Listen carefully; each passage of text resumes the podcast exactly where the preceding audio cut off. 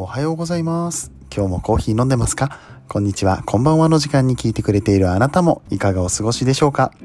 さてこの番組はコーヒーインフルエンサーこと私翔平がコーヒーは楽しい、そして時には人生の役に立つというテーマのもとお送りしております毎日15分くらいのコーヒー雑談バラエティラジオとなっております。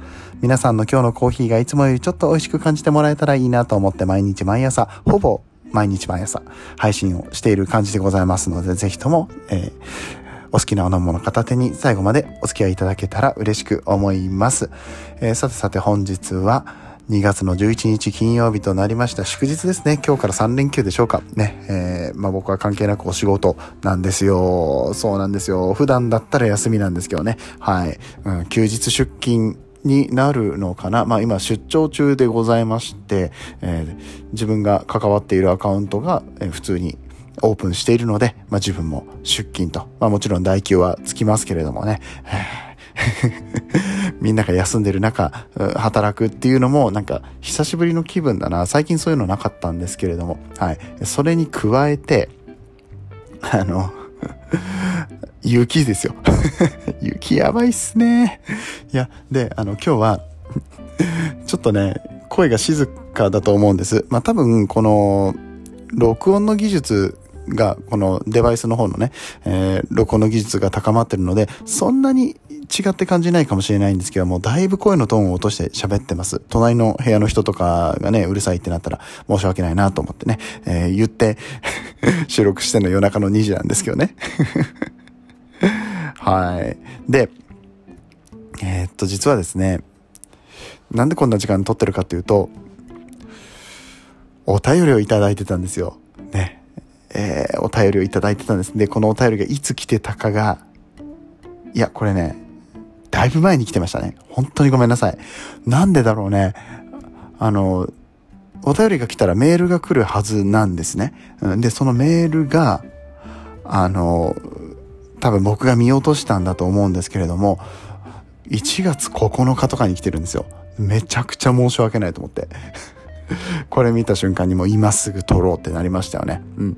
あの、まあこれは申し訳ないっていう思いもあるんだけど、嬉しいがまず強いです。とにかく、やっぱり、お便りフォームを使ってお便りをくれるってめちゃくちゃ嬉しいんですよ。うん。そうだからこのお便りフォーム、普段からやっぱり見なきゃダメですよね。えー毎日とか毎週とかお便りを確認する日をちゃんと作んなきゃいけないなっていうふうに思ったんですけれども、えーまあ、今回はいただいたコメント、まずこの冒頭の部分で返させていただきます。はい、ラジオネーム、ヒヤシンスさん。いつもありがとうございます。いつもありがとうございますというか、こちらでは初めましてですし、えーなんだったら、あの、 Voicy の方でもコメントをいただいてるみたいなんですけれども、ヒヤシンスさんっていう名前でしたっけ？最近ね、ちょっと Voicy ライブをやっていないので、ヒヤシンスさんって名前の方、だったかな？ごめんなさい。あの、よかったら、 Voicy の方でね、コメントができるようでしたら、はい、コメントを残していただけると嬉しく思います。はい、えメッセージですね。みえこ姉さんのところのトムトム行ってきました。ねえ、うちわにしかわからないんじゃないかな、これ。みえこ姉さんっていうのはね、サイフォンのすごい人でございます。はい。えー小池美恵子さんっていう、まあ、サイフォンの日本チャンピオンですね。あれ何年だったっけ？もうずいぶん前なんで、まあ、姉さんって呼ばれるぐらいですからね。まあ、結構な、えー結構な、あ、まあ、あ、うん、あの、姉さんっていうぐらいなんでね。皆まで言わず、分かっていただきたいと思うんですけど、いやいや、まあね、お綺麗な方でございまして、はい。だから何、何言ってもなんか、いじってるようにしか 思えないかもしれないんだけれども、はい。あの、みえこ姉さんっていうのがいるんですよ。はい。茨城でしたっけ？茨城県の方にね、えトムトムっていう、うん、コーヒー屋さんがございまして、まあ、そちらに行ってきましたよと、ヒヤシンさんが行ってきましたよという話だったみたいですね。ちゃんとサイフォンコーヒー飲むのは初めてでしたが、なかなかいいですね。ええの、あ、そっか、サイフォンであそこ入れるもんね。そう、言ってこられたんですね。えーぜひサイフォンの話も詳しく聞きたいです。気質かなというふうにいただいてます。そうですね、サイフォンの話は以前にもしてますけれども、えー正直いつ話したか覚えておりません。で、サイフォンの話は、えーここでもしてますし、 Voicy の方では結構いろんな方とコラボさせていただいておりまして、うんえーその辺でね、例えば、まあ、サイフォン堂の元サイフォン堂が、ね、辞められたので、えー世界準チャンピオンかな？の、中山さん中山由伸さんだったりとかあとは今は Belleville Brûlerie Japan の高橋さん、えー、高橋文也さんは、えーと、2016年と2019年の、えー、 Japan Siphonist Championship の、ファイナリストですね、えー、そこともコラボしていますし、あとは、あ、あの、まあ、僕がいつもお世話になってる姫路の空白コーヒーの宝くんとかもね、えー、出ていただいてます。そして僕も今年は、えー、サイフォンを始めるっていうのを一つ目標にしておりまして、はい、あの、今年の目標100っていうのをね、やってるんですけれども、そう、サイフォンね、乗り、あの、やりたいんですよね。うん、そう。だからこれも、まあ、ビームヒーターは買えないにしても、うんと、ガスヒーターぐらい買いたいですよね。やっぱり安定した火でやりたいっていうのもあるので、ちょっとね、練習したいな、なんてことを思ってます。また、あの、サイフォンの話はね、え、どっかでしていきたいと思っておりますし、おそらくね、都内にいる間にもう一回ぐらい高橋さんに会う気がするんですよね。なんで、まあ、今度、高橋さんに会った時は、えー、っと、こっちに出てもらいましょうか。ね。あの、コーヒー沼で泥遊びの方に出てもらおうかなとか考えてます。もしかしたら、あの、まあ、同じ Belleville Brûlerie の日本の代表である、うんと、佐藤成美さんですね。佐藤成美さん、世界チャンピオンですけれども。はい。またそこでサイフォンの話とか、うん、いろいろ熱くしてくれるんじゃないかなと思いますので、まあ、あの、こちら、コーヒー沼で泥遊びか、まあ、 Voicy、どちらでやるかちょっとまだわかんないんですけれども、あの、チェックをしていただけると嬉しく思います。まあ、どっちでも撮るっていうのが一番いいよね。うん。まあ、どうせ一本撮りだし。えー、という感じでどうぞよろしくお願いします。ヒヤシンさん、もうめちゃくちゃ嬉しい。ありがとうございます。えー、今後ともコーヒー沼で泥遊びよろしくお願いいたします。ということでですね、コーヒー沼で泥遊びではお便りを募集しておりまして、えー、質問、クレーム、口、感想、リクエスト、こんにちは、こんばんは、はじめまして、何でも結構でございますので、えー、このお便りフォームですね、えー、番組の詳細の方から、えー飛ぶことができるようになっております。もしくは、翔平のリットリンクがですね、ツイッターもしくはインスタグラムの、うんリンク欄のところに貼ってありますので、そちらに行っていただけると簡単にこのお便りフォームにアクセスすることが可能かと思いますので、ぜひとも合わせてよろしくお願いいたします。ということでね、えーオープニングとコメント返しを一緒にすると、す、で、に7分経っているんですけれども、えー、本編もやりたいと思ってます。はい。オープニングトーク長いんじゃないの説ありますけどね。まあそこにさらにコメント返しを乗っけていくスタイルっていうね。だってコメント嬉しかったんだもん。させてよ、最初に。で、みんなからもコメント待ってますからね。ぜひよろしくお願いいたします。はい。ということでね、まあこんな夜中に、えー、収録をしているわけなんですけれども、ちょっと面白いニュースを見つけまして、これは読みたいなと思いました。短いので多分サクッと読めるかなと思いますけれども、はい。えー、岐阜県の喫茶代、あ、岐阜県じゃないな、岐阜市の喫茶代。2年連続で日本一ってニュースがあったんです。はい。気になるでしょということで、えー、こちら読んでいきたいと思います。それでは本編やっていきましょう。この放送は、歴史とか世界遺産とかを語るラジオ、友沢さんの提供でお送りします。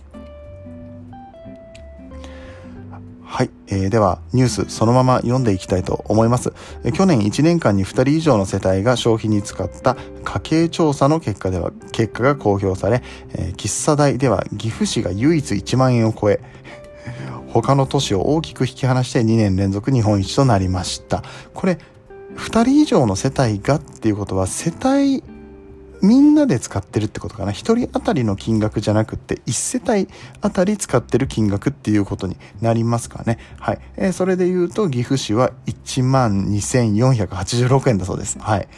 月だよ。月額。何人家族なんだろうね。4人家族だったとして、待って、5, 5人家族だったとしても1人2500円使ってるんでしょ？喫茶で。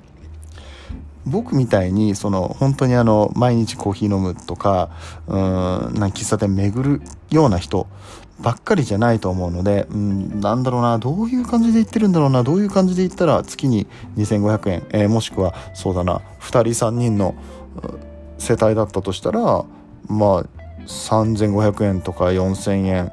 2人だったらだって6000円6000ちょっと使ってるわけでしょ？1人当たり。月に。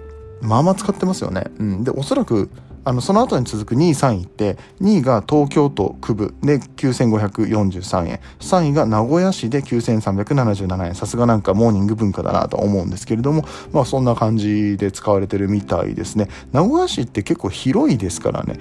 あの結構田舎な部分もあるんですよ。であのやっぱり家族で行ったりするご家庭もあるんじゃないかなと思って東京都の区部に関してはちょっと分かんないですね。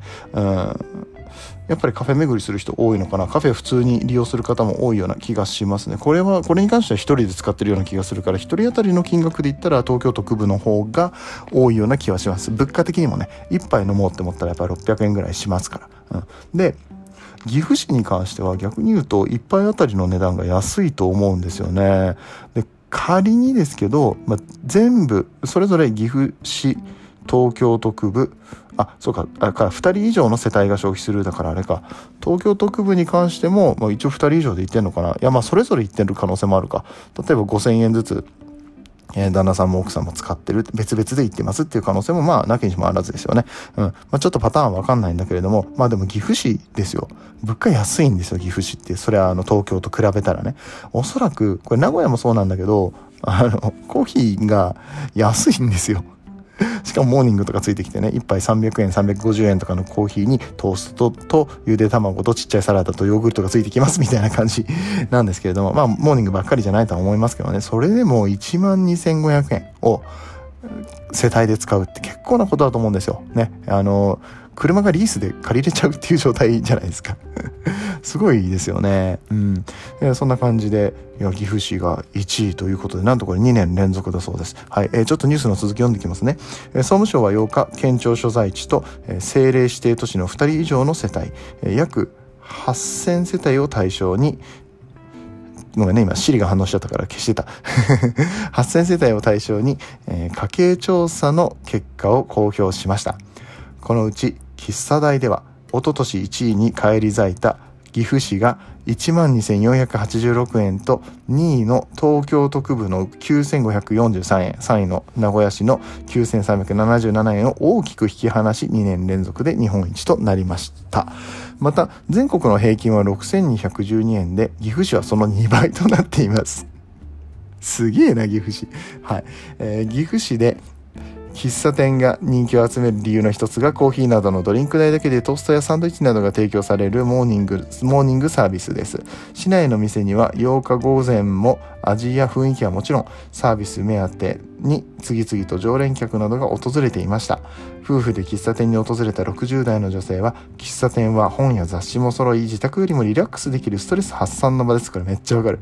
喫茶代は必要経費ですと話してました。いいね。いいね。そっか。喫茶代は必要経費です。素晴らしい。もう日常ですからね。もうあのコーヒーはあの必需品ですから。日常必需品ですからね。いや、いいっすね。60代の女性ですよ。おしゃれすぎるでしょ。はい、えー、この喫茶店の代表で、えー、岐阜県喫茶組合副理事長の長谷敦夫さんはモーニング文化が根付き全国1位は岐阜らしい、えー、コロナ禍で2割から3割程度売り上げが減少しているが店でも消毒や換気を徹底して安心して利用してもらえる空間を整えたいと話していました。これね僕も思った、うん、コロナでねその喫茶店でゆっくりするってなかなか、うん、人減ってるんじゃないかなと思ったけれども減ってっててこの金額ってことか逆に言うと。ね。減っててこの金額なんだよね。じゃあ普段は今までだったらもっと多かったのかな。で今回ちょっとこの喫茶代っていうのが例えばテイクアウトのコーヒーとかも含まれてるのかどうかちょっとわかんないんですけどうーんまあそのコロナ禍においてでも岐阜市の人たちはもうあの喫茶店に行くのがやめられないっていうね。どんだけ生活に入り込んでるんだっていう話なんですけれどもそういう状態だということですね。はいもう皆さん喫茶沼ですかね、うん、沼にはまっておられるということでよろしいでしょうか。岐阜市、えー、岐阜市はそれだけ、えー、皆さん喫茶店に行かれるってことはきっと喫茶店の数も多いんだと思います。なんかレトロな感じだったりとかも今流行ってるじゃないですか。ね、えー、ちょっとまん延防止とかで出かけるのが難しい状態にあるかもしれませんけれども機会がありましたら是非ね、えー、お近くの喫茶店だったりだとかあと岐阜市の喫茶店だったりとかね行っていただくと面白いかなと思います。僕はあの昔名古屋市に住んでましたし、まあ、名古屋出身なんですけど名古屋市とかあとはその近隣の瀬戸市だったりだとか、まあ、瀬戸焼のね、瀬戸物の瀬戸市ですね、えー、だったりとか、あと春日井市っていうところがありまして、はい、えー、春日井の、うん、のど飴、のど黒飴の作ってるあの春日井市ですね。まあ、あの、あれ春日井市関係ないんですけどね、実は。春日井さんの建てた会社だから春日井のど飴、か、ん春日井製菓なんですけどね。うん。あの、それの工場が春日井にあるっていうね、春日井市にあるっていうね、まあ、どうでもいい情報ですけれども。はい。あ、でもどうでもいい情報でもないか。あそこのさ、春日井製菓って、あの豆とか作ってるんですよ。あのコーヒーの付け合わせとかに。あ、そうか、コーヒーの付け合わせとかみんな知らないんだ。そうだ。えっとね、東海地方では、まあ、これ名古屋市、岐阜市、ちょっと三重は僕行ったことないからわかんないんですけれども、ちっちゃい袋の豆がついてくるんです。コーヒーを頼むと。朝はモーニングがついてきますけれども、お昼とかでも、あの、ちっちゃいなんか小袋の豆がついてくるんですよ。これ、米田コーヒー行ったことある人だったらわかると思うんですけど、米田ね、名古屋発祥なんですけどね、えー、この 米田コーヒーが、あ米田コーヒーでもついてくるようなちっちゃい袋の豆っていうのがね、あの、どこの喫茶店行ってもついてきます。まあ、付け合わ、食べ合わせ？食べ合わせ？付け合わせ？えー、なんて言うんだっけそういうの。え突き出し？なんだっけ？まあ、まあ、なんていうの、その、コーヒーのお供が出てくるんです。あ、そう、なんで出てこないんだ、これ。な、なんて言うんだったっけ？はい。まあでもそういうのが出てくるんですけど、その豆を作ってるのが春日井製菓だったりとかするんです。超豆知識。あ、豆だけに 自分で気づいちゃったよ。はい。あもう恥ずかしいよね。こういうこと言ってると。そしてこれをもうちょっと面白く言えるようになるといいんだけどねってね。はい、えー、ということで、あの、すごいグダグダな、どうでもいい情報で終わってしまいましたけれども、喫茶大岐阜市が2年連続で日本一おめでとうございます。え、岐阜市出身の方、よかったらコメントとかを、えー、お便りのホームからしていただけると嬉しく思います。ということで、本日の放送が面白かったよと思っていただけた方、えー、ぜひともえ、番組の拡散だったりね、お便りを送っていただいたりとか、お友達に勧めていただいたりとかしてくださると嬉しく思います。はい。えー、ではでは、そろそろ終わってまいりましょう。僕はね、えー、現在これ収録終わりの段階でね、夜中の2時半になってますけども、こっから仕事をします。明日、起きれるかなっていうよりも寝れるかな、まあ、ただありがたいことに雪そんなにひどくなさそうですね。うん。